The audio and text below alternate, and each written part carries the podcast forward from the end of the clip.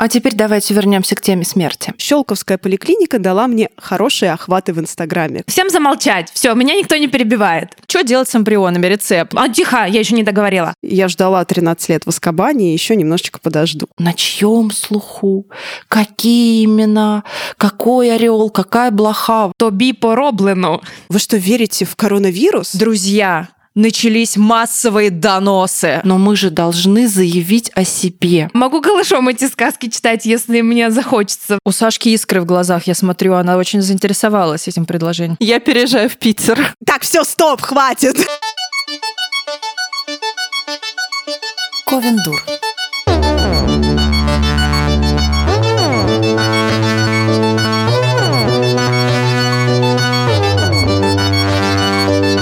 Всем привет! С вами подкаст «Ковендур», и мы его ведущие, в этот раз все четверо. Я Маринка Зинаки, Жень Спащенко. Всем привет! Саша Степанова. Привет! И Оля Птицева. Здравствуйте! Но Оля Птицева, знаете ли, тут не одна сегодня.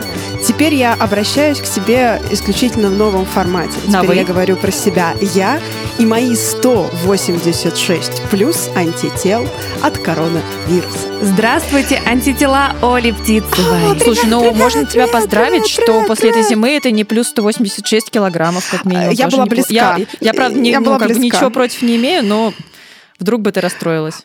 Прямо скажем, я была близка, но антитела не такие тяжелые. Я проверила. Сегодня с утра встала на весы. Нет, не тяжелые. Но я прямо чувствую, как они стоят за мной, как, знаете, тридцать три богатыря, только сто восемьдесят шесть. И будут отражать нападки всех коронавирусных бяк.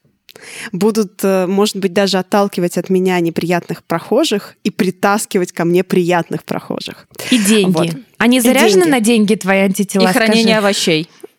Деньги, хранение овощей, перевозка тяжелогабаритной техники, вот, и гараж я тоже теперь продаю. На самом деле у меня уже прям план. Я буду целовать всех мимо проходящих людей, может быть, облизывать барные стойки, в общем, заниматься тем, чем я не могла заниматься в последний год. Боже мой! Самое смешное будет, если я приеду из Санкт-Петербурга, куда я сейчас вот собираюсь ехать, и заболею. Новым штаммом вот этим вот. Да, это будет очень весело. Но в ближайшие несколько э, дней я буду радоваться э, антителам своим. Ну, вот. Здорово, здорово. Мне кажется, ты не рассказывала эту потрясающую историю на подкасте, как ты выбивала эту прививку в больнице буквально. Я правда не рассказывала, слушайте. Ну, сейчас. Время житейских так, историй. Вре, да, время житейских историй отпряж. В следующем сезоне нам нужно будет вставочку такую музыкальную сделать. Там ты-ры-ты-ры-ты-ты-ты. Да, в общем, прививалась я в Щелково, где прописана. Долго пыталась записаться на прививку. Сначала, значит, звонила им туда, трубку никто не поднял, разумеется. Потом через электронную запись как-то там на сайте заявила о себе. Через какое-то время мне перезвонили, сказали: ой, вы знаете, не, мы отправляем вас в лист ожидания, нет пока вакцин, ну, подождите немножко. Я сказала: да, конечно, я ждала тринадцать лет в Аскабане, еще немножечко подожду. Через какое-то время, через пару недель мне позвонили, сказали: приходите. Ну, я как? Честно, я думала, что меня там будут хвалить. Ну, типа, я такая осознанная. Я впереди России всей. Проявила инициативу и пришла. Может, конфетку даже дадут. Логично, да, да, да. Вы знаете, что в некоторых Диплом. штатах США за вакцинацию дают масенький-масенький косячочек, где легализовано. Ну, чтобы тебе легче было, знаешь, пережить постпрививочное вот это все состояние. Я бы не отказалась. А если прививаешься в ЦУМе в Москве, мороженку дают бесплатно. Офигенно. Ну, хоть что-нибудь тоже. Бы мне дали, решила я. И что ж, Щелковская поликлиника дала мне хорошие охваты в Инстаграме к посту, где я рассказала эту историю. Значит, прихожу я туда. Сначала очень долго пыталась объяснить, зачем я пришла. Говорю: ребят, ну вот меня записали, вот это все. Вы что, на прививку, что ли? Говорю: на прививку. Ну идите, что. Посмеялись, они в регистратуре тоже? Они на регистратуре тоже странно реагировали? Они очень странно реагировали. Они, да, они такие, типа, ну, думаю, что такое? Может, у меня там, не знаю, спина белая? Да нет, вроде. Ну, поднимаюсь туда на второй этаж, в прекрасной Щелковской поликлинике, кстати. Все в кабинеты на втором этаже, и нет лифта. Ну, когда я туда, да, я когда-то прискакала со сломанной ногой пять лет назад, то мне сказали, вы знаете, вам нужен на рентген, но он у нас на втором этаже, а лифта у нас нет. В добрый путь, товарищ. Вот. И, в общем, я, значит, пришла на второй этаж. А там небольшая очередь. Что-то люди туда-сюда ходят. Я говорю, я на прием к терапевту. А что у вас? Я говорю, ну, нужно осмотреться перед а, прививкой. Перед какой прививкой? Ну, перед спутником. Чё, вы реально прививаться пришли? Я говорю, да, ну, проходите. А там сидит тетушка. Ну, слушайте, я ни в коем случае не иджистка. Все мне ок, любой возраст, все хорошо. То есть мне сейчас кажется, не про бумеров мы говорим? Не, не, не про бумеров, да. И мне кажется, что, наверное, возрастные врачи, они такие, э, там, должны быть очень опытные, напитанные опыта, да, опытом, годами практики, и как-то, может, даже спокойнее себя можно чувствовать в их руках. Ну, это сидит тетушка. И она сначала не поверила, что я пришла прививаться. Она говорит, вы подождите, вы что, вы что, верите в коронавирус? И тут я поняла, что дальше мне будет весело. Говорю, да, уже правда в коронавирус верите? Ничего себе. Ну, все с вами понятно, да, ага. И мозги начала. Промыли-то. Понятно. Да, коронавирус в это... В инстаграмах э, ваших. Навальный, в инстаграмах и тиктоках. Конечно, это да, все да. он, да. А если да. в твиттер зашел, то все. И, значит, ну, коронавирус был придуман. Его, значит, сделали искусственно, специально, чтобы манипулировать людьми и, значит, закрывать границы и прочее, прочее, прочее. Вот, что мы все Всем же так на... выгодно. Смотри, все выиграли буквально. Все выиграли. Просто все все сидят на золотых мешках. Что все это не страшнее обычного гриппа, что мы все придумали, и вообще мы просто терпеть не умеем, вот поэтому, значит, и, и, и жалуемся. Что вакцину сделала, а дальше цитат, ребят, я сама придумать такое не смогла. Вакцину придумала и сделала дочка Путина из эмбрионов западных женщин. Что западные женщины сдавали эмбрионы, и из них была сделана вакцина против коронавируса дочкой Путина. Мне кажется, нормальное начало лично. Для какой-то антиутопии. Она лично, лично она дома лично. Сидит, фигачит. Она сидит, а у нее просто... А у нее целая ванна, ванна этих эмбрионов. Думаю, что с ними делать? А, сделаю-ка я вакцину. Она на Ютьюбе да. такая, что делать с эмбрионами? Рецепт. Ну, вот можно вакцину. Да, да. Голосуем. Сначала определите, какие у вас эмбрионы. Как бы, с какого... Мне, мне кажется, откуда? Русские можно переработать в нефть, а западные только прививку сделать. И, в общем, я ей говорю, а вы точно врач? Она говорит, точно я врач. Все, все нормально, все под контролем. Я тут двести лет работаю. У меня вот, например, вчера в приемном покое женщина умерла. Я говорю, а почему умерла? Да кто же ее знает? А, знаешь, говорит, у всех есть право умереть. И смеется. Тут я осмотрелась по углам, думаю, ну, наверное, где-то скрытая камера стоит. Ну, типа, да, розыгрыш такой, знаешь, сейчас там тебе выйдут с мороженками вот это ЦУМ платье подарят. ЦУМ платье, да. Но по углам стояли только иконы. Никаких камер не было. Подожди, это не избушка Бабы-Яги была, потому что ты рассказываешь, двести лет она тут принимает, кто-то умер, ты должна была ей сказать. Мне кажется, что Яга адекватная. Мне кажется, когда там иконы, это уже что-то другое. Ты должна была ей сказать, погоди, баба, ты меня сначала накорми, в баньке попал. Парь, а потом давай-ка про свою задвигай. Я не хочу, чтобы она меня парила, пожалуйста, не надо. Она тебя парила. Она меня парила. Тут я уже начала, ну так, похихикивать. Она говорит, что вы смеетесь? У вас же инсульт будет после этой прививки. А мне, говорит, отвечать, а я не хочу. А потом еще дети у вас инвалиды родятся. После инсульта? Я говорю, ну, видимо, я как эмбрион вколю, так сразу забеременею инвалидом ага. с инсультом. Я говорю, ага, говорю, вы не могли бы мне уже бумажки как бы начать оформлять? Я уже тут пятнадцать минут сижу, там еще люди в очереди. Она говорит, ну, подожди. Тут она включает компьютер. А компьютер такой, знаете, у нас в городе Донском, Тульской области, в девяностом, там, ну, наверное, где-то в две тысячи третьем году такие были в, на уроках информатики. Ну, то есть вот эти огромные мониторы, вот это угу. все. Она так подслеповато начинает там что-то искать, не может найти, зовет другую тетушку. Тетушка подходит, говорит, ну, сейчас мы с тобой разберемся, никогда этого не делала.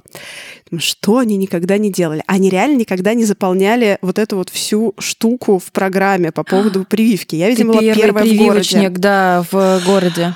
Ну, видимо, в этой больнице, наверное, не знаю. В общем, эти две тетушки начинают определять, стоит ли мне записывать какую-то болезнь, то есть что я к ним пришла. Я говорю, ну так я на вакцинацию пришла. Да ну ладно, с твоей вакцинацией, болезнь-то какую тебе определить?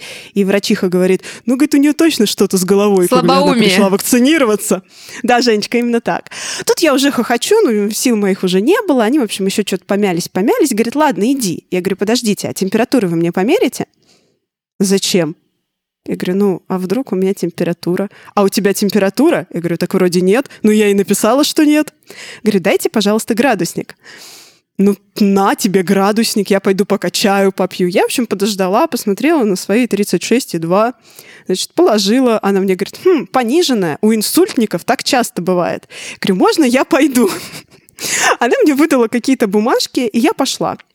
На моменте, когда я выхожу, сидела вторая вот тетушка, которая, ну, так же, как я, бедолага, глупая, пришла на прививку. И врачиха-терапевтка к ней выходит и говорит, а ты что пришла? А тетушка говорит, я на прививку. Что, тоже инсульт хочешь? И тут я поняла, что мой инсульт – дело решенное, что он уже где-то записан, и право ну, на ты, смерть ты у меня есть. Ты нас предупреди, если вдруг сейчас что-то, вот, знаешь, не то там будет, мы готовы, как бы. Да, да, да, да, да, да. Я, я вам завещаю что-нибудь. Ты там моргни как-то там, знаешь. А, ну, в общем, я пришла в процедурный кабинет, там сидела милейшей души женщина, которая меня колола. И она говорит, ой, как здорово, что вы пришли. Вы знаете, к нам никто не приходит. Я говорю, возможно, они приходят, но потом уходят. Ну, укололи меня, все окей. Через, я, значит, всем это рассказала, эту историю, все там в восторге, все похохотали. Я прихожу во второй раз, думаю, а я написала еще жалобу на все происходящее. Молодец. Вот. Да, не, понятное дело, что никто не ответил. Я прихожу во второй раз, говорю, слушайте, ну а что у вас? Ой, говорит, ну вы знаете, да, у нас кто не приходил, все на этого терапевта, значит, жаловались. Но мы решили убрать ее с прививочной вот этого осмотра, другую поставили. Говорю, ой, как хорошо, ну что-то сделали хоть. Я, значит, прихожу ко второй, она говорит, чё, первой не хватило? Ну, давай вторую поставлю, может быть, она тебя добьет. И тут я поняла, что это какая-то проблема системы. Слушай, мне кажется, это ученики мединститута, которые не сдали экзамены в итоге никогда. Их берут в Щелково, да. Да, в Щелково, и они вот двести лет там сидят, как бы, ну, где-то же они должны пригодиться. И... Я тогда подумала, что дело, наверное, в бесплатной медицине. Ну, серьезно. Ну, вот эти вот тетушки уставшие, выгоревшие, ну, наверное, как бы понятно, платят им мало, работы много, ну, еще им вот это вот прививочные приходят, отвлекают от нормальных дел. И вчера я пошла сдавать на антитела. Все, уже пора было. Угу. Прихожу в платную клинику, в Гемотест. Думала, что здесь, ну, как-то ко мне проявят уважение. Но там была ужасно удивленная медсестра. Она все вопросы мне задавала с очень удивленным выражением лица, и так, знаете, голос у нее шел все выше и выше. «Ой, а что это вы пришли? О, на антитела! Это что? Это вы прививку делали? Что, прям спутник? А это кто-то вас заставил или вы сами надумали?» Сами? Ну, ничего себе! А вы никогда в шапочке с фольги не ходили, да? Да-да-да. А вот зря, а зря. Да-да, а очень, знаете, помогает. Боже мой! И знаете, что самое вот из этого всего обидное? Что Кирилл ходил в другую больничку, тоже в городе Щелково, просто в другую, он к другой прикреплен, она ближе к дому, с которым мы сейчас живем. Так у него мало того, что температуру померили, ощупали лимфоузлы, они даже сатурацию у него посмотрели, сколько у него кислорода в крови. И у меня возникает мысль, что я просто ненужный обществу член, и меня проверять как бы не очень, знаете ли. Даже интересно, а почему тебя записали в другую поликлинику, которая подальше от дома? Да, она для отщепенцев. Она вот для тех, Она для самозанятых вот этих вот всех писателей, вот этих ребят. Городу Щелково я не нужна, понимаете? Знаешь, моя, моя украинская бабушка сказала бы, что тобі пороблено. Что а это перевод? Значит? Это значит, что на тебе некая порча, ну что-то так вот в этом я роде. Я думаю, да. Я думаю, что это она. Ну, в общем, инсульта пока тфу-тфу-тфу нету, антитела есть. Кажется, я победила этих боссов. Класс, да, да, класс. Слушай, ну если уж и гемотест, то... Ну, на самом деле, вчера мне Сержик зачитывал какую-то статистику, к сожалению, у меня сейчас нет ее под рукой, и я ее не помню, потому что вот мы живем в нашем пузыре, и кажется, что, ну, как-то, как минимум половина людей а, понимает про прививку, да, и либо уже сделала, либо вот в процессе делания, либо в ближайшее время там собирается пойти, ну, потому что вот как у меня там то работа, то какие-то поездки, то я болела, то еще что-то, вот там собираюсь записаться на неделю. Ну, как бы все понимают, что она нужна, и там чуть-чуть как-то кто-то откладывает, кто-то еще не успел, может быть, вот так. А, нет, на самом деле какая-то статистика по России очень страшная. Там чуть ли не, не знаю, шестьдесят процентов населения не верят в ковид до сих пор. Да, При да, том, да, что да. большая часть из них лично знает людей, которые тяжело переболели или там умерли от ковида. Вот, но при этом в ковид они продолжают не верить, ну и прививку, естественно, делать не собираются. А там еще безумное количество людей, которые до сих пор думают, что это искусственно выведенное, чтобы бороться с Россией. А, ну да, назад. я так Правда, понимаю, да, что да. это в эту статистику включили. Они либо не верят, что он вообще есть, либо они верят, что это какая-то Да-да-да, там две трети получается. Да, две да, трети. И, и все вместе и две эти трети, люди да, ходят вокруг рядом, рядом с нами. А, у меня есть такая родственница, больше скажу, очень умный, образованный и интеллигентный человек, но когда она услышала, что я делаю вакцину, тогда я первую только вакцину сделала, я столкнулась просто с каким-то огромным вообще вопросом. А ты зачем это делаешь? Это же эксперимент над нами, над всеми. Ты зачем добровольно на это бесплатно соглашаешься, идешь? И это была такая отповедь, настолько неожиданная от нее. Я думала, ну уж вот человек-то должен все понимать. Нифига. И объяснить при этом ничего невозможно. То есть все твои доводы, они просто вот так пух и куда-то.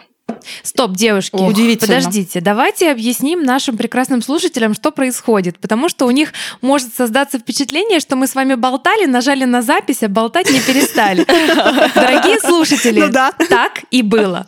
Но вообще сегодняшний выпуск мы решили сделать болтательным. Мы знаем, что вы любите такие выпуски, что вы слушаете их с удовольствием. Мы это знаем по статистике, которая растет. Мы вам очень благодарны за нее. И сегодня мы будем обсуждать все, что у нас наболело, накипело, все, чем мы живем. И этот выпуск мы планируем сделать последним выпуском этого сезона. Да, нам нужно уйти на перерыв какой-то, ну не прям такой, чтобы мы там сильно надолго уходили, но перерыв нужно сделать, потому что э, есть всякие у нас проекты, над которыми надо поработать, и вот, например, мне и Женьке нам очень тяжело совмещать писание книжечки с какими-то другими классными большими проектами, куда мы вовлечены, и поэтому нужно немножко текстом себя посвятить. Да, чуть передохнем, наберемся смыслов новых, новых тем. Ну, у нас даже уже гости запланированы. Да, поэтому... вот надо сказать, что именно этот э, сезон, который мы делали с большим сомнением, мы же в начале В начале сезона реально думали, может, не стоит, mm-hmm. может, надо уже закончить. И такие, типа, ну, мы попробуем, бла-бла-бла. Были уставшие. Он... Прошлый год он прям просадил очень сильно силы. Да. Это, это правда. И оказалось, что у нас какой-то бум прослушиваний, очень крутые гости, очень крутые гости сами хотят к нам прийти, у нас прям есть расписание на время после перерыва, угу. и это прям очень круто и очень вдохновляет. Поэтому мы вас, во-первых, хотим поблагодарить за то, что вы нас слушаете, потому что откуда у нас взялись а, такие прослушивания, мы вообще до сих пор не можем понять. У нас в три-четыре раза увеличилось количество прослушиваний каждого выпуска, и это просто бомба. Мы не знаем, кто из вас там нас куда срепостил, потому что для нас каждый раз это удивление. Мы теперь, если там несколько сезонов подряд, кроме первого, вот остальные сезоны, мы особо не проверяли нашу статистику. Ну, так нам Сержик периодически ее выдавал. То этот сезон мы каждый выпуск следили. Да. Сколько, сколько на этот раз. Вот, потому что получилось очень круто. Поэтому за время нашего перерыва, который вот у нас сейчас будет, ну, во-первых, вы, конечно же, мы остаемся на связи, у нас есть чатик для патронов, наши соцсети и вот это все. И еще вы можете нам писать какие-нибудь свои предложения. Например, может быть, вы слушали подкаст в каком-то очень необычном, прикольном формате. Может быть, он какой-то супер короткий или, там, не знаю, что-нибудь в нем такое происходит, и вам кажется, что нам бы это тоже подошло. Вы всегда можете нам что-нибудь предложить. Мы решили, что мы готовы к экспериментам. Даже это будет интересно. И если вы нас куда-то репостили, то продолжайте, пожалуйста, это делать. Отмечайте нас, пишите нам, делайте это. Мы за это безумно благодарны. А еще мы опробовали Clubhouse, он нам понравился, или Clubhouse, не знаю, как вы произносите, и подумали, что... Ха-ха. Да, и подумали, что будет неплохо время от времени выходить туда с таким живым форматом, общаться с вами. Мы понимаем, что айфоны есть не у всех, но проблема, наверное, скоро решится. Я не про айфоны, а о том, что Clubhouse станет доступен людям, у которых Android, да. Насчет айфонов я не уверена, что в ближайшем будущем эта проблема решится. В общем, мы хотим попробовать, поэтому, если вы там зарегистрированы, обязательно следите за нашими анонсами. Будем время от времени выходить, болтать с вами, завтракать, обедать, ужинать и обсуждать наши ковендурские дела.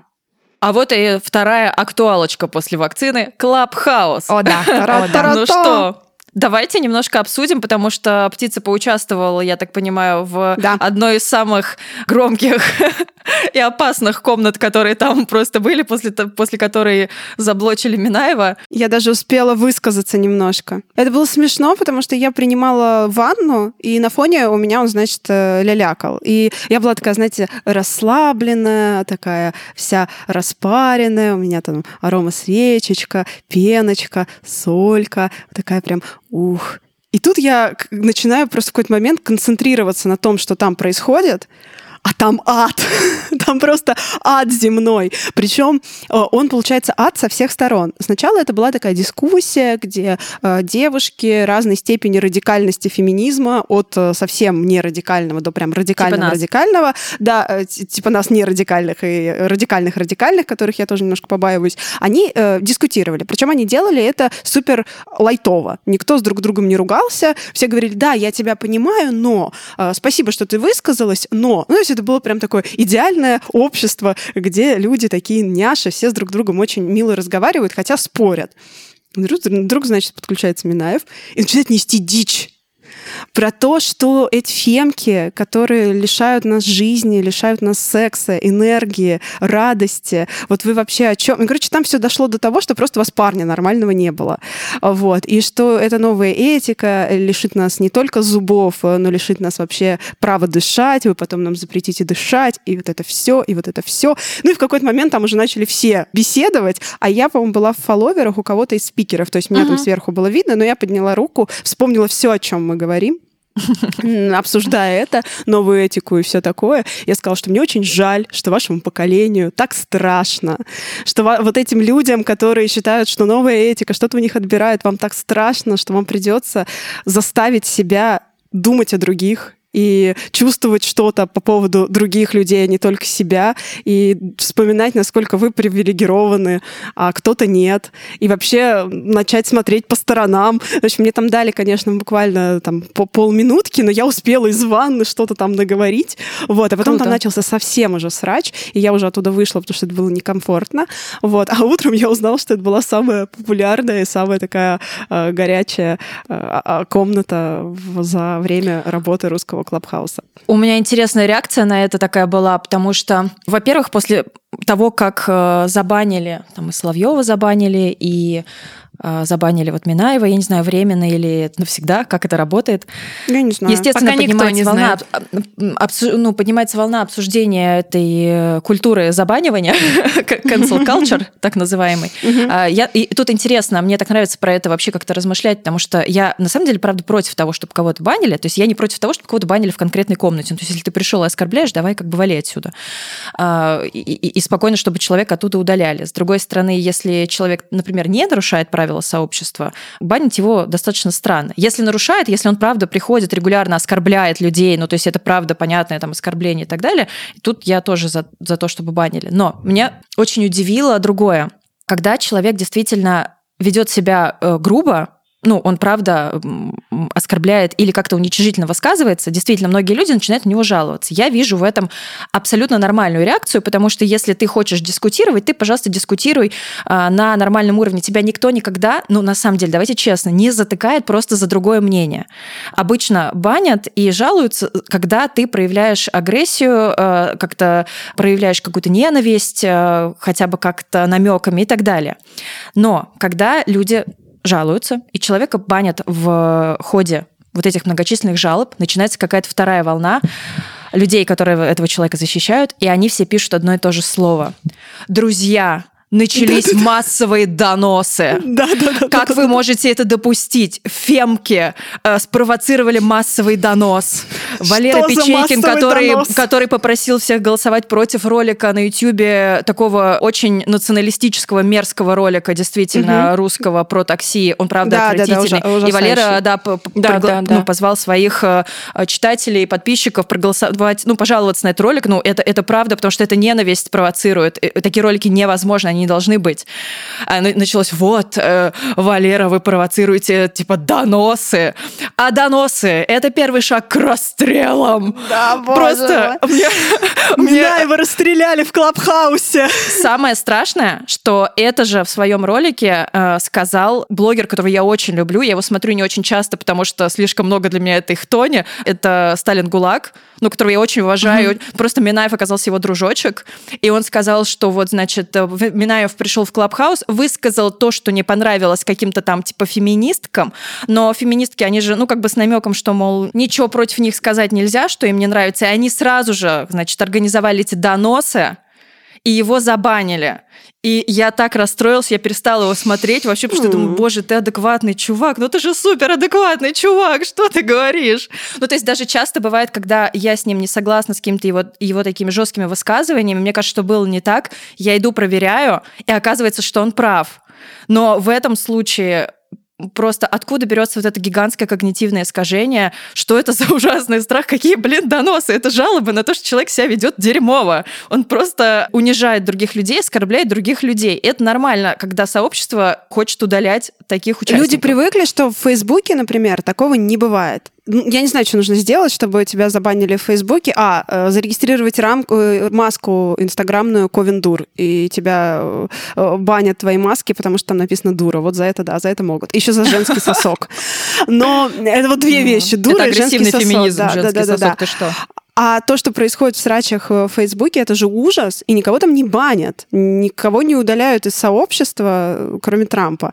А в Клабхаусе оказалось, что можно повести себя как мудак и получить бан. Ну, потому что ты призываешь к агрессии, ты призываешь к ненависти, к розни, и это вообще не то, что неправильно, это уголовно наказуемо так-то. Вот. Поэтому, как бы, ну, чувак, мы не можем тебя расстрелять, мы не хотим тебя расстрелять, но мы можем тебя убрать из нашего сообщества, Блин, потому и что это не доносы, конечно. Донос — это когда после этого ты получаешь, не знаю, ты лишаешься свободы, ты получаешь какие-то, я не знаю, там, травмы, тебя mm-hmm. избивают, сажают. В аэропорту тебя задерживают, например. Например, да, mm-hmm. да, вот бывает такое, травят, может быть, понимаете, увозят в какой-то лагерь, в какое-нибудь СИЗО, и ты не знаешь, где, где это. Ну, вот, как зато тебя там не бьют.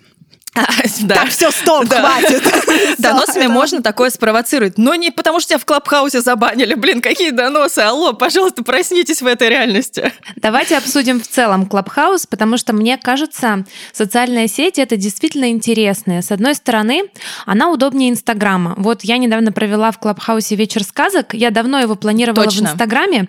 А сейчас расскажу, что это такое. Вообще, мне давно хотелось читать сказки вместе со своей аудиторией и разбирать. Мне кажется, это прекрасно, люди любят сказки, но как-то все взрослые больше их не читают. И вот я думала-думала, пока, значит, я год думала, как обычно, появился Клабхаус. И там я провела этот прекрасный вечер сказок, пришли люди, мы почитали сказку, поговорили, и я поняла, насколько же это удобно, потому что меня не видно, я могу расположиться так, как я хочу, мне не надо выставлять свет, я могу просто голышом идти. Причесываться не надо. Да, могу голышом эти сказки читать, если мне захочется вдруг. Вдруг у меня там какая-то эксгибиционистская нотка промелькнет. Вот. И это правда какой-то очень такой крутой формат, и получается, раз тебе к нему не нужно так сильно готовиться, то ты можешь чаще общаться со своей аудиторией. Но я обсуждала с несколькими людьми, экспертами Клабхаус, и мы пришли к выводу, что эта социальная сеть именно поэтому и плоха, потому что ты в ней залипаешь еще надольше, чем в Инстаграме. По сути, ты можешь включить звук, и у тебя постоянно фоном что-то играет. Для кого-то, наверное, это ок, но для таких людей, как я, это совсем страшно, особенно если комнаты и обсуждения интересные, если хочется послушать, то так можно потерять не один день. И вообще меня очень пугает, что Например, я уже перестала жить без фона. Постоянно у меня даже какие-то важные, интересные YouTube-ролики, какие-то аудиокниги. Как будто я разучилась, вот знаете, просто встать и два часа ходить в тишине. Потому что жалко времени, хочется постоянно что-то потреблять, какой-то Согласна. Контент. Угу. Вот. И Clubhouse, он этому еще способствует. И мы как будто вообще теряем границы того, что для нас полезно, а что нет. Потому что, ну, что-то там все болтают и болтают, и хорошо. И я вот пока не знаю, как с этим быть. Мне кажется, проблема информации информационного шума усугубится. Поэтому предлагаю вот это обсудить. И еще такая интересная очень деталь про Clubhouse. Тоже я общалась с людьми разными, и мы пришли к выводу, что туда сейчас массово заходят всевозможные эксперты, которые о себе рассказывают, вот как в LinkedIn, знаете, в таком профессиональном сообществе. Они там себя продвигают очень активно. И тоже у людей других складывается впечатление, что они унылые какахи, потому что тут такие все собрались классные, такие вот, знаете, успешные, которые точно знают... Суперпрофессиональные, да, такие да, лекторы. Прям. Да, да. Есть же уже какие-то шуточки на ТикТоке, как, значит, общаются в Клабхаусе. Блин, я не смогу это повторить, но что из серии «Сегодня мы запичим новый проект», и там вот это вот, значит, да. такими словами. Именно, именно. Я послушала пару комнат, которые Кира заходил. Вообще он меня пригласил, а я уже распространила по вам эту заразу. Вот. И у них там реально вот так все общаются. Но самое интересное, что это никоим образом не отличается от их рабочих планеров. Ну вот, знаешь, это не так обидно. А мне кажется, что обычным людям это правда... И волнительно, и обидно. Ну вот ты заходишь и понимаешь, что вроде как весь мир, я сейчас делаю кавычки руками, потому что это, конечно, когнитивное искажение, живет вот так успешно и так странно и хорошо говорит. А я нет! И у меня это рождает какой-то ужас и панику. У меня это не рождает ужас и панику, если честно. Я их включаю интересные мне комнаты, когда знаю, что у меня есть, допустим, полчаса сорок минут на там какую-то информацию поглотить. Вот я могу это делать не глазами, мои глаза отдохнут в этот момент, а послушать что-то. Меня, если честно, мне сейчас, блин, нет, не надо мне это говорить, нет, я хочу это сказать. А, короче, меня очень веселят. Сейчас будет просто guilty pleasure, и меня очень веселят писательские комнаты. Именно не обсуждение книг, не обсуждение каких-то вопросов, а именно писательские комнаты. Потому что во многих писательских комнатах собираются а, ребятки... А таких уже много? Мы все проспали? Да, там куча, куча всякой, всякой этой лажи. Короче, собираются ребятки, которые внезапно сами себя решили назвать экспертами в чем-то, в каком-то сфере писательской деятельности. Ой, возможно, это мы. так. Возможно, это так. Но я, слушая их, то, что они говорят, внутренне воплю чайкой. Например, я присутствовала на обсуждении того, как молодые авторы решали, куда вложить деньги в продвижение себя как писателя. И сошлись на том, что, например, очень здорово у Ридеро покупать места на книжных я ярмарках. Я только хотела пошутить Ридеро или Ридеро. Ребята, они на полном серьезе. Блин, это почему обсуждают. Ты не зашла туда? Надо было я сказать. Я зашла. Женя, ты понимаешь, невозможно, невозможно забегать в каждую горящую хату и кричать: «Нет, подождите, я сейчас вам расскажу, как должно я быть». Я спасу ну, вас. Мне так жалко да, я... их. Я не могу, во мне не хватит сил спасти всех. И, в общем, они на полном серьезе это обсуждали, девочки. Они говорили, ну, знаете, я заплатила пятьдесят тысяч рублей, Ридеро напечатала десять моих книг и положила на стенде, а еще я для них сделала буктрейлер, и он выиграл, наверное, потому что это был единственный буктрейлер, и вообще, что, что, где, где крутили эти буктрейлеры? Вот, и мне даже прислали какой-то там диплом, что я выиграла в конкурсе буктрейлера, трейлеров Ридеро на там какой-то книжной ярмарке, ну, типа Красной площади или эм ка вэ я, короче. пятьдесят тысяч рублей. Так, ребят, фактическая вставка, что вам сейчас не показалось, что мы оскорбляем да. Ридеро, мы Нет. объясним. Каждый раз на каждой книжной ярмарке, где мы присутствуем, а это примерно на каждой масштабной, мы ходим на стенд Ридеро, у нас есть такое увлечение, и смотрим. Guilty pleasure. Да, guilty pleasure, да. И смотрим, что там происходит. И с полной уверенностью, положа руку на сердце, мы вам скажем, что там никогда и ничего не происходит. Но это самое унылое место да. на свете, да, во всей нет. книжной ярмарке. Да, давайте просто вот так. Если у вас есть пятьдесят тысяч рублей, реально, которые вы можете потратить на продвижение, сделайте таргет. в Инстаграме либо ВКонтакте на свою книгу. Вот а, это реально продвинет. Работу редактора сначала со своей книгой. А, да, да, это да. это ну, в тысячу я... раз, да, ну, в допустим, тысячу раз полезнее, чем книжная вдруг ярмарка. Это отре... Вдруг это отредактированная книга, допустим. Если она отредактирована, да, у вас там, может быть, знакомый редактор, может быть, вы сами редактор. Ну, короче, может Тогда быть, заплатите художнику, чтобы он сделал хорошую обложку. Ну, хорошо, у вас все есть. Да, вот если именно продвижение, то, правда, таргет, покупка рекламы у каких-то тематических групп и так далее, именно для продвижения книги работает, ну, реально работает. Разошлите книгу блогерам, поговорите с каким-то критиком. Критик не берет денег, это очень важно. Критики не берут денег за критику книг. Это их, их деятельность, она по-другому абсолютно устроена. Вы можете бесплатно попробовать договориться, а на блогеров вам понадобятся деньги, чтобы разослать. Да, это почта, это коробки и так далее. Может быть, какие-то открыточки им там сделать. Но, пожалуйста, не делайте этого. И когда не кормите этих людей. Я подняла руку и начала говорить: друзья, послушайте, давайте вот мы сейчас с вами логически поразмышляем, что на книжной ярмарке самое-самое ничтожное, самое грустное, печальное место — это вот именно стенд Ридеро, где вот выставлены вот эти книжки, и они обычно почему-то либо очень и далеко, либо рядом вокруг, с туалетом, и, и там прям, ну, так, перекати поле, вот, вот, ну, вот это все.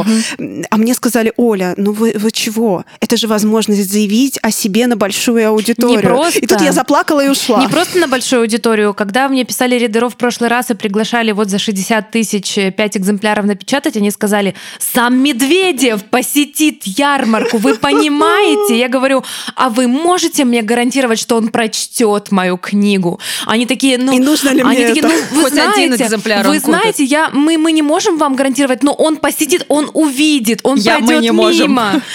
Вот, и я говорю: ну, подышит одним с ней воздухом. Я, да, да, да, но я поняла, что я не готова платить семьдесят-шестьдесят тысяч рублей за то, что Медведев пройдет мимо моей книги, потому что он Можно... и так пройдет мимо моей книги.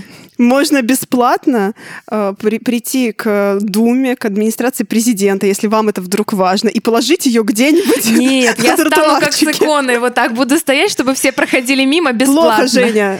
Женя, очень плохо, очень быстро тебя заберут. Очень быстро, Женя. Понятно. Но ты заявишь себе на большую аудиторию. Да, на Первом канале. Дешево и сердито. Это же как вот эта история со сборником, который мы выпускали сам издатом через Ридеро, и спустя какое-то мы, время, это, видимо... Это, это, мы, а, это не мы. Выпускники си ви эс, выпускники си ви эс, не мы, да. Просто ребята собрались, свои рассказы сложили, выпустили сборничек, напечатали его своими силами, окей. Прошел год. У Ридеро, видимо, ну вообще закончились деньги, они сели и стали думать, как поднять бабла. И придумали. Они написали нам с таким, значит, просто прекрасным предложением, мол, «Читай город» хочет получить пять экземпляров вашей книги и выложить их у себя пять. Пять. Но для этого вам надо доплатить еще там, значит, за каждый экземпляр. Вот мы их напечатаем, при том, что у нас были напечатаны, и мы могли бы их отдать. Но нет, вам надо доплатить, и вот это все. Когда я стала э, приводить аргументы, почему этого делать не нужно, почему это полнейший развод и ни к чему не приведет, прозвучала вот эта же самая фраза: но мы же должны заявить о себе. Это же будут вот наши имена на слуху. На чьем слуху? Какие имена? Какой орел, какая блоха, вообще непонятно. Ну, то есть так не работает. Но они представляют самое, себе, как наверное, будто бы... Какой-то... Да, как будто бы, например, Галина Юзефович зайдет вот именно в этот э, отдел «Читай и города», возьмет эту книжку и такая: боже мой, это же новые м-м-м. Толстой, Достоевский, Чехов и... Янагихара.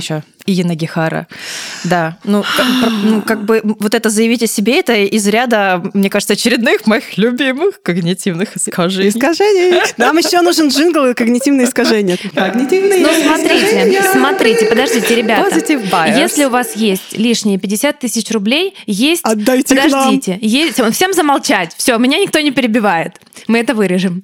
Так вот, если у вас есть лишние пятьдесят тысяч рублей, и вы, правда, хотите помочь своей книге, и, к примеру, у вас нет иллюстрации, или, может быть, вы не совсем пока уверены в тексте, то вы берете маленькую часть этой суммы, действительно маленькую, и идете к нам на любой из наших курсов Ковину Дур. Я же говорю. У нас уже один курс стартовал, вот мы похвастаемся, потому что первый вебинар был совсем недавно, в воскресенье, прекрасно прошел, у нас какие-то замечательные активные ученики.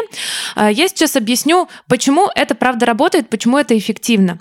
Потому что на курсе мы рассказываем, как работать с текстом, как работать с идеей, как улучшать свою книгу, как продвигать. К нам часто приходят редакторы с платформ, с Литреса, например, из других издательств, и честно рассказывают, что работает, что не работает, как достучаться до издательства, кому это надо, в какое издательство кому идти.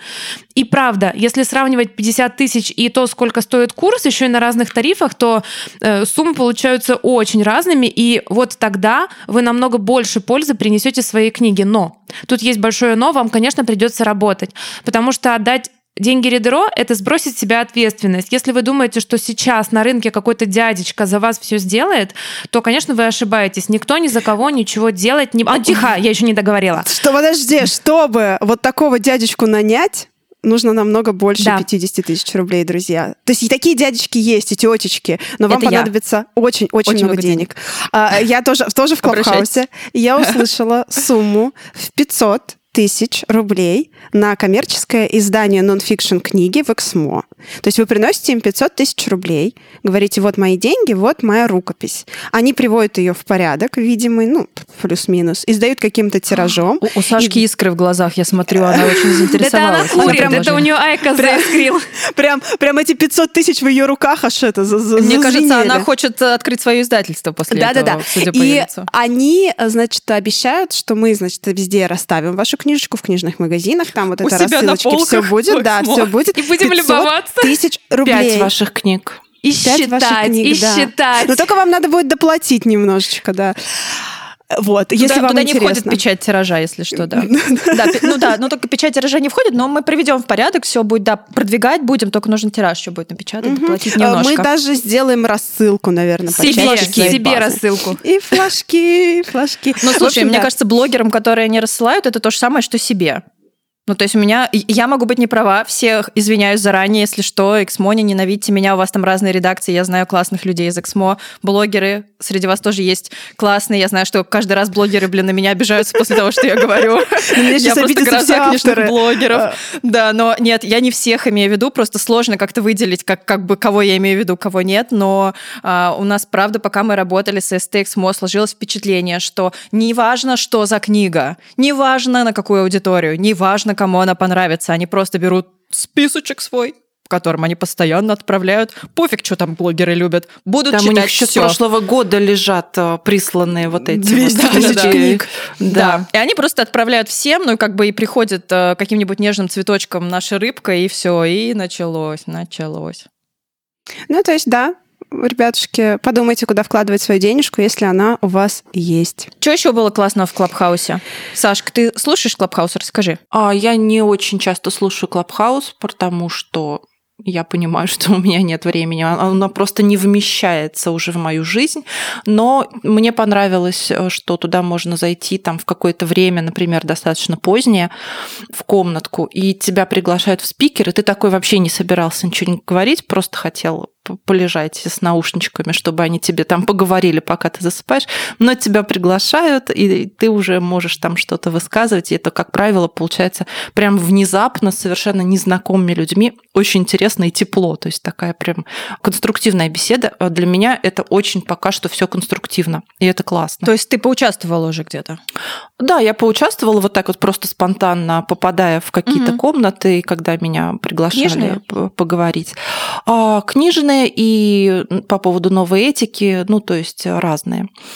Ну и плюс, конечно, у меня в планах есть свои эфиры, которые я пока готовлю, потому что там действительно такой большой теоретический материал. Да, я рассказываю скажу его пяти людям, которые присоединятся я приду, к я моему приду. Эфиру. Нам, нам, нам, нам. Да, вот Женечка придет, я к Женечке. Вот так я мы приду. Будем ходить друг к другу просто. Нет, мне интересно, мне искренне интересно. Плюс я... А я хочу северные рассказы почитать тоже на днях. Подумаю еще об этом. Я просто еще была только вот в нашей с вами комнате, которую мы организовывали. Мне, на самом деле, очень понравилось. Угу. И э, в комнате Лиды Павловой, когда она сделала свой э, Modern Magic магазинчик теперь в, есть тоже в Клабхаусе, и мы прям какие-то очень придумали клевые штуки, что там можно обсуждать. Я знаю, что Лида уже там вовсю все это делает. У меня пока тоже не было времени присоединиться, но когда мы с вами вели нашу комнату, у меня случилась вообще прям минутка полезности, и я поняла, что, например, можно собирать какую-то информацию для книги с помощью, ну, людей, которые не против поболтать и э, поделиться какими-то фактами из своей жизни, потому что мы как-то вдруг неожиданно начали вспоминать по моему вопросу, какими мессенджерами люди пользовались в две тысячи одиннадцатом - две тысячи двенадцатом году и где они переписывались и как.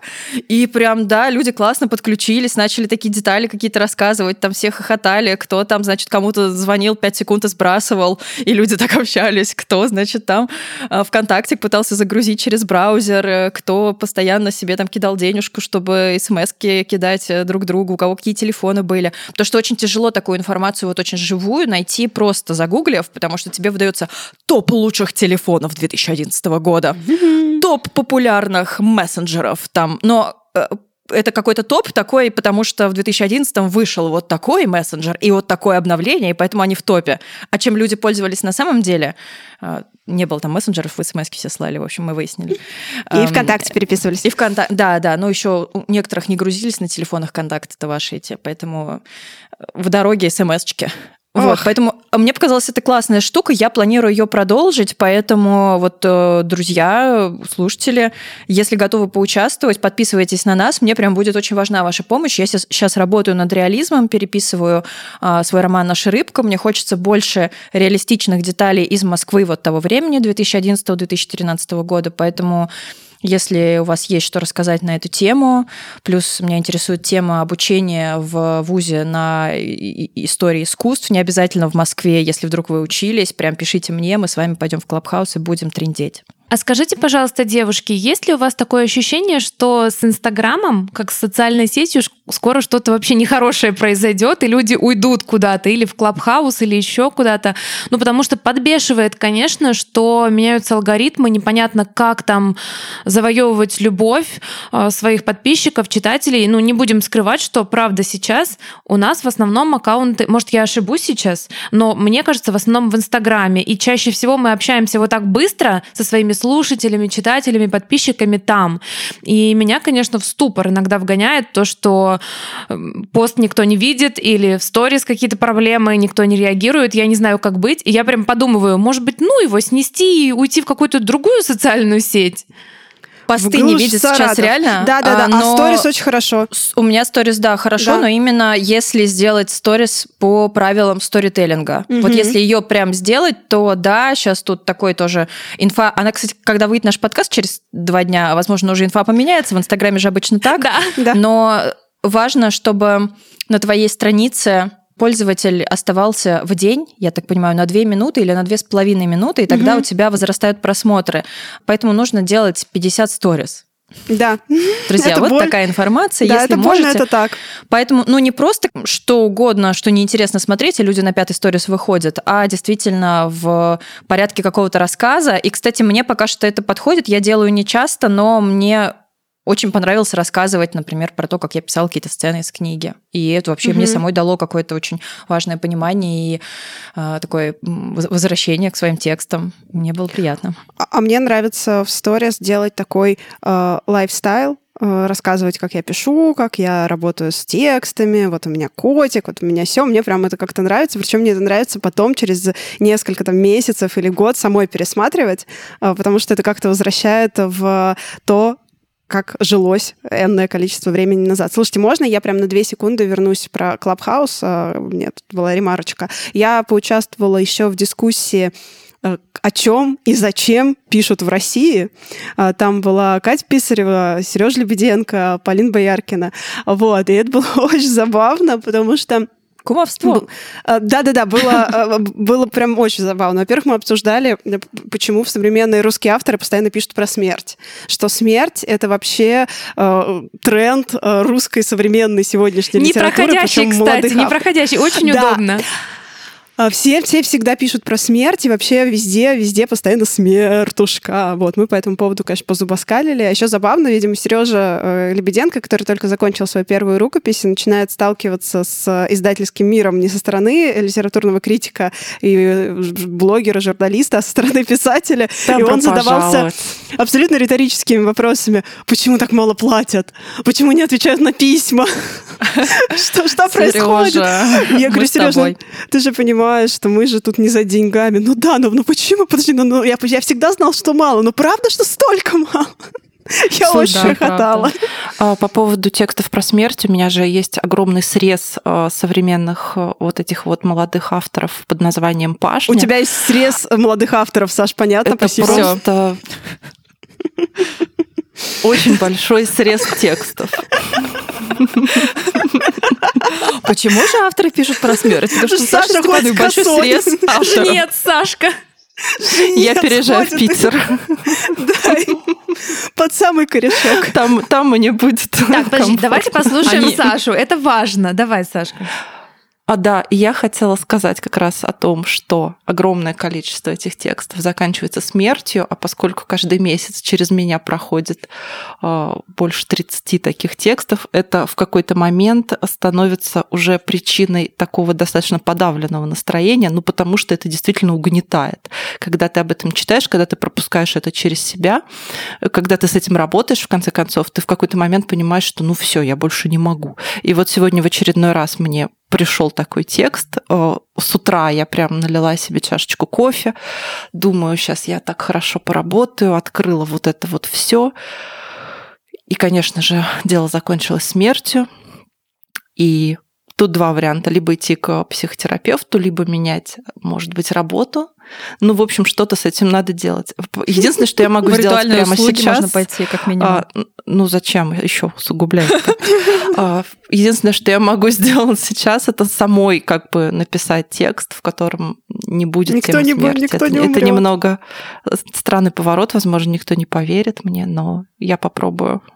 Я представляю, злобные читатели пишут Саше, почему никто не умер? Почему? Подожди, да, в смысле, а где, где мрачняк? Где вот это все, где смерть? Я, жд... где я смерть? ждал это подвоха. Это твоя книга, да. Это ты писала. Да, я думаю, что так и будет. Слушайте, ну раз у нас сегодня так скачут темы, и мы заговорили про книги, можно от меня будет домашка по литре? В Ой, середине, давай. Внезапно. Я просто не могу не сказать. Давай. Знаете, есть такой автор, вы наверняка о нем ничего никогда не слышали. Такой он малоизвестный, но очень актуальный во все времена. В общем, зовут его Вильям Шекспир. Mm, как ново, а, я думала Пушкин. Слышала, новый автор появился, Пушкин. Ну вот, ну, да, вот. Не тот. Этого пока не слышала. Ребята, серьезно, вы должны прочесть книгу, о которой я вам сейчас расскажу. Я тут наткнулась на... Ромео и Джульетта? Нет, это мифовская книга про Шекспира. Она называется «И все это Шекспир». Автор Эмма Смит. Она просто бомбическая. Вы знаете, что я сейчас собираю сюжеты и собираю наработки для своей книги «Лиловый дом». И, конечно, Шекспир кладезь в этом смысле, потому что у него очень такие архетипичные сюжеты, и они применимы ко всем временам.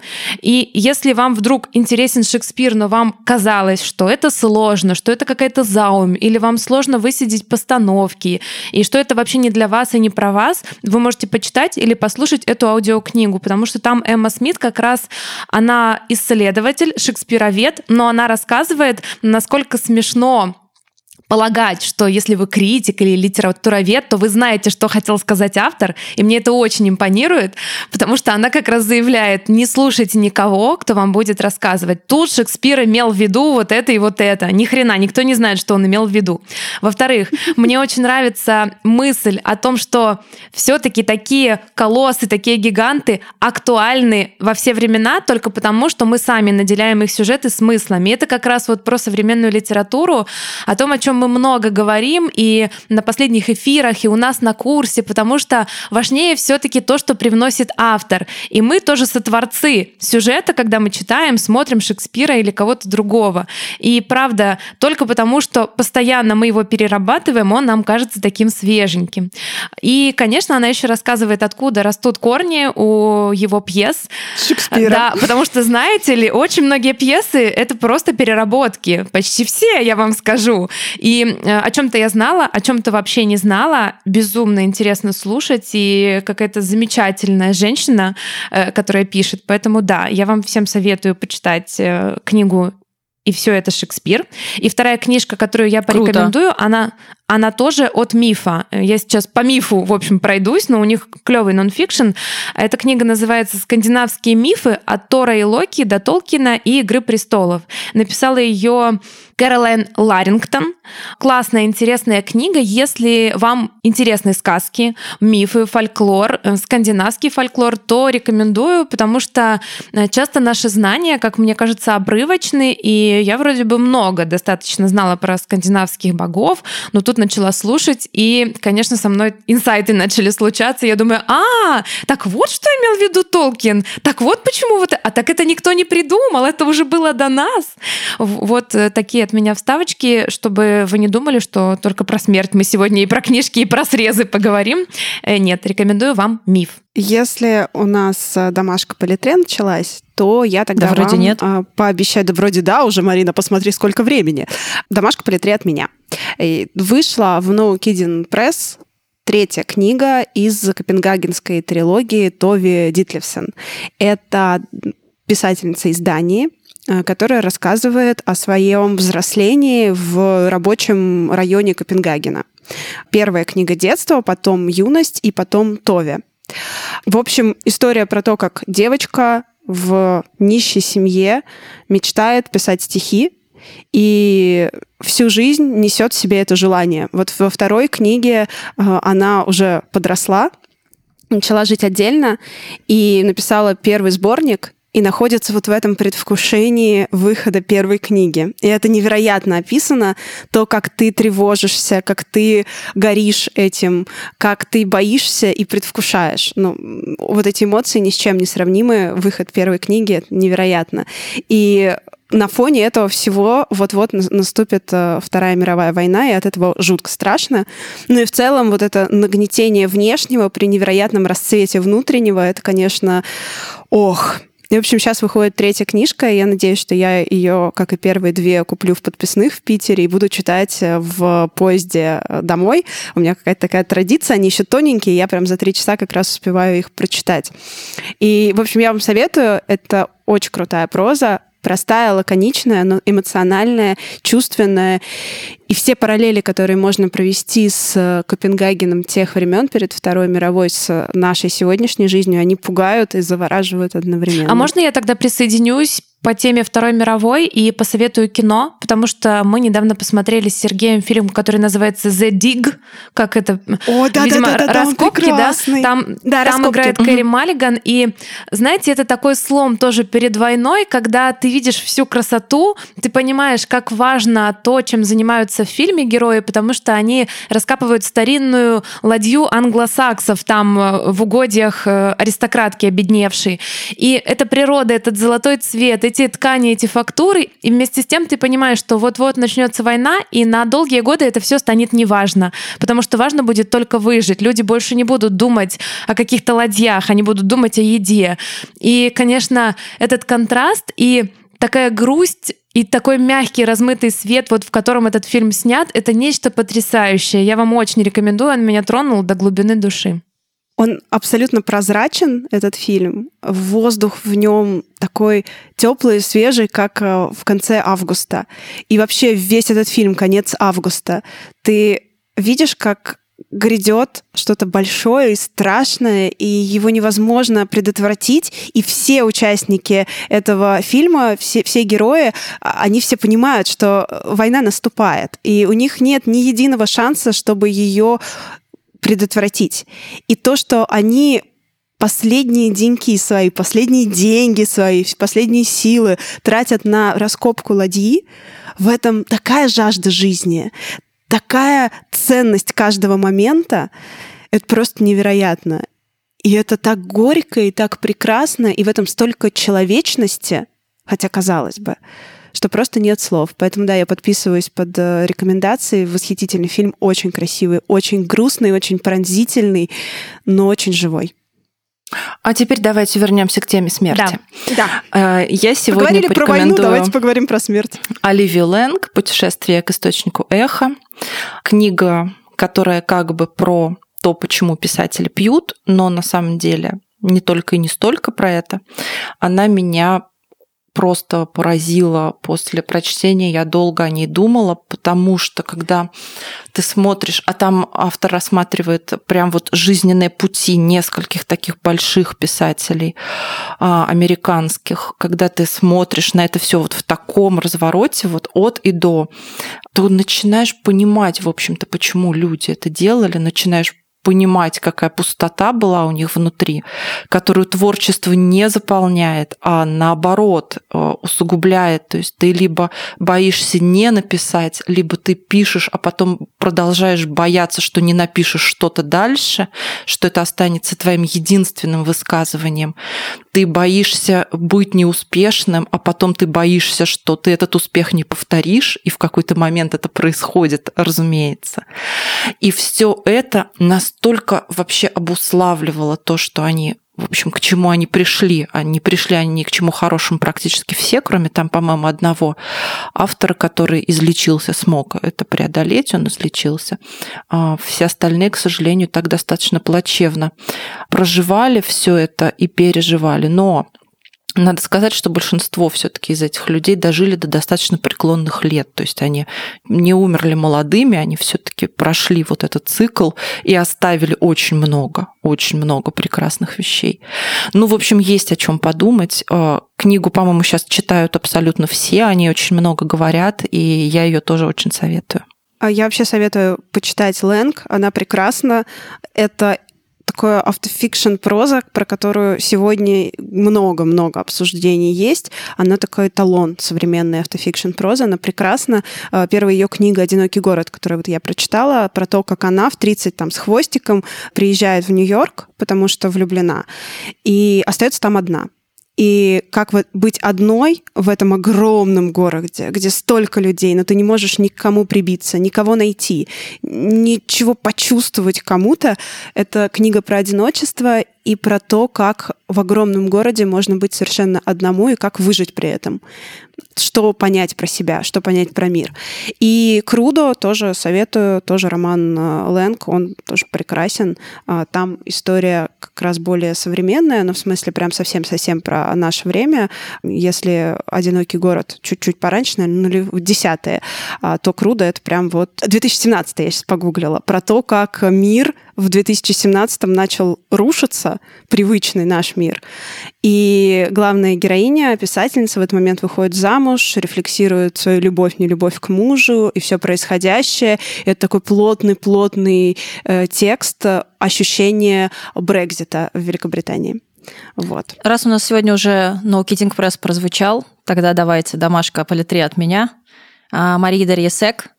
«Быть здесь уже чудо. Жизнь О, Паулы Моторзон Беккер». Прекрасно, прекрасно. Да, прекрасно. Тоже тоненькая, классная книга про художницу. Мне кажется, будет даже интересно. То, что она тоненькая, это плюс для тех, кто может подумать, что «Ой, ну что-то мне читать про художницу, как-то вообще вроде ничего не понимаю в этом, что это я буду про нее читать». На самом деле, как раз из-за этого небольшого объема за эту книгу не страшно взяться. Мне кажется, тем, которые даже далеки от художественных всяких занятий.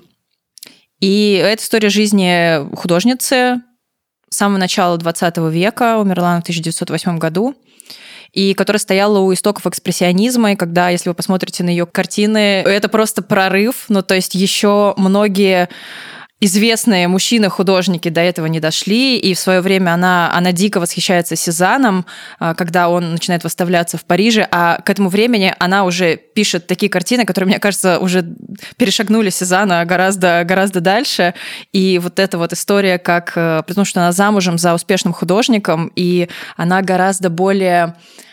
продвинутый художник, и ее даже в художественной среде ценят, и вот это все как... Она пишет кучу этих работ, которые ценятся, на которые обращают внимание, и она не может ими зарабатывать, потому что их никто не покупает. А пейзажи ее мужа-художника покупают, он содержит семью с помощью них, там, ей содержит ее мастерскую. Там интересно про их личную жизнь, и вот это все место условно говоря, женщины, путь женщины и так далее. И все, что она делает, это про такую внутреннюю свободу, когда человек рождается свободным от условностей и вроде как понимает, что ему нужно соблюдать некоторые правила, но как вот это художественное творчество помогает уходить от стереотипов общества, ну, то есть возвращает человека к человеку, и неважно, какого ты гендера. Это, это очень круто, потому что это очень правдиво, это правда так, ну, раз у нас еще история про смерть. Она умерла достаточно молодой, и ее смерть максимально странная, максимально неожиданная. Ой, да. И нелепая, когда ты про нее узнаешь. И еще это не из той серии нелепости, когда у тебя там шарф на колесо машины намотался, да, и тебя задушил. То есть она нелепая, но какая-то такая картинно красивая, что, о боже, такое, это же невозможно. А тут просто как будто бы тебя бьют по голове. Как она умерла? Когда, когда вот... Я не буду говорить, потому что это я тебе потом скажу после... Потому что это правда важно для книги, это, это интересно, и лучше до этого места дочитать, чем ожидать, что так будет. Хорошо. В общем, классная книга. Прочитайте за один-два вечера. Много всего интересного узнаете, опять же, если интересуетесь картинами, живописью, этим периодом и так далее. И Германией. Класс. Мне кажется, очень органично у нас получилось, и как раз время подкаста подходит к концу. Поэтому я хочу еще раз поблагодарить наших слушателей и за этот сезон, и за все прошлые сезоны, потому что мы растем, развиваемся благодаря вам. Огромное спасибо, что вы нас поддерживаете на Патреоне. С каждым днем вас все больше, вы добавляетесь, несмотря на то, что мы нерегулярно туда постим контент, но мы это делаем, и нам очень приятно. Вы реагируете, вы оставляете комментарии, вы Вы говорите, что вам что-то нравится, что-то было бы еще интересно послушать. Пожалуйста, делайте это. Наш Патреон остается, и мы до сих пор будем функционировать там в экспериментальном режиме. А это значит, что вы можете подписать любой донат, вы можете стать патроном и донатить любую сумму, и у вас будет доступ ко всему нашему секретному контенту. Вот этому, знаете, которого очень-очень-очень немного. Да. Но он очень ценный. Мы вот уже готовим новый секретный выпуск. Обязательно, все так. Ребятушки, спасибо вам большое. Это был классный, очень интересный сезон. Спасибо слушателям, спасибо вам, девули. Правда, клево, что мы продолжаем заниматься этим, несмотря на то, что все вокруг так меняется каждый день. Но мы продолжаем, значит, в этом есть какая-то особенная ценность, и это очень круто. Островок стабильности. Что ты плачешь, Марина, что ты плачешь? Не знаю. Очень-очень много всего в этом слове нашли. Короче, встретимся в Клабхаусе во время наших каникул, а скоро вернемся в полноценном режиме. Да. Все, всем пока. Спасибо, друзья. Пока-пока. Всем пока.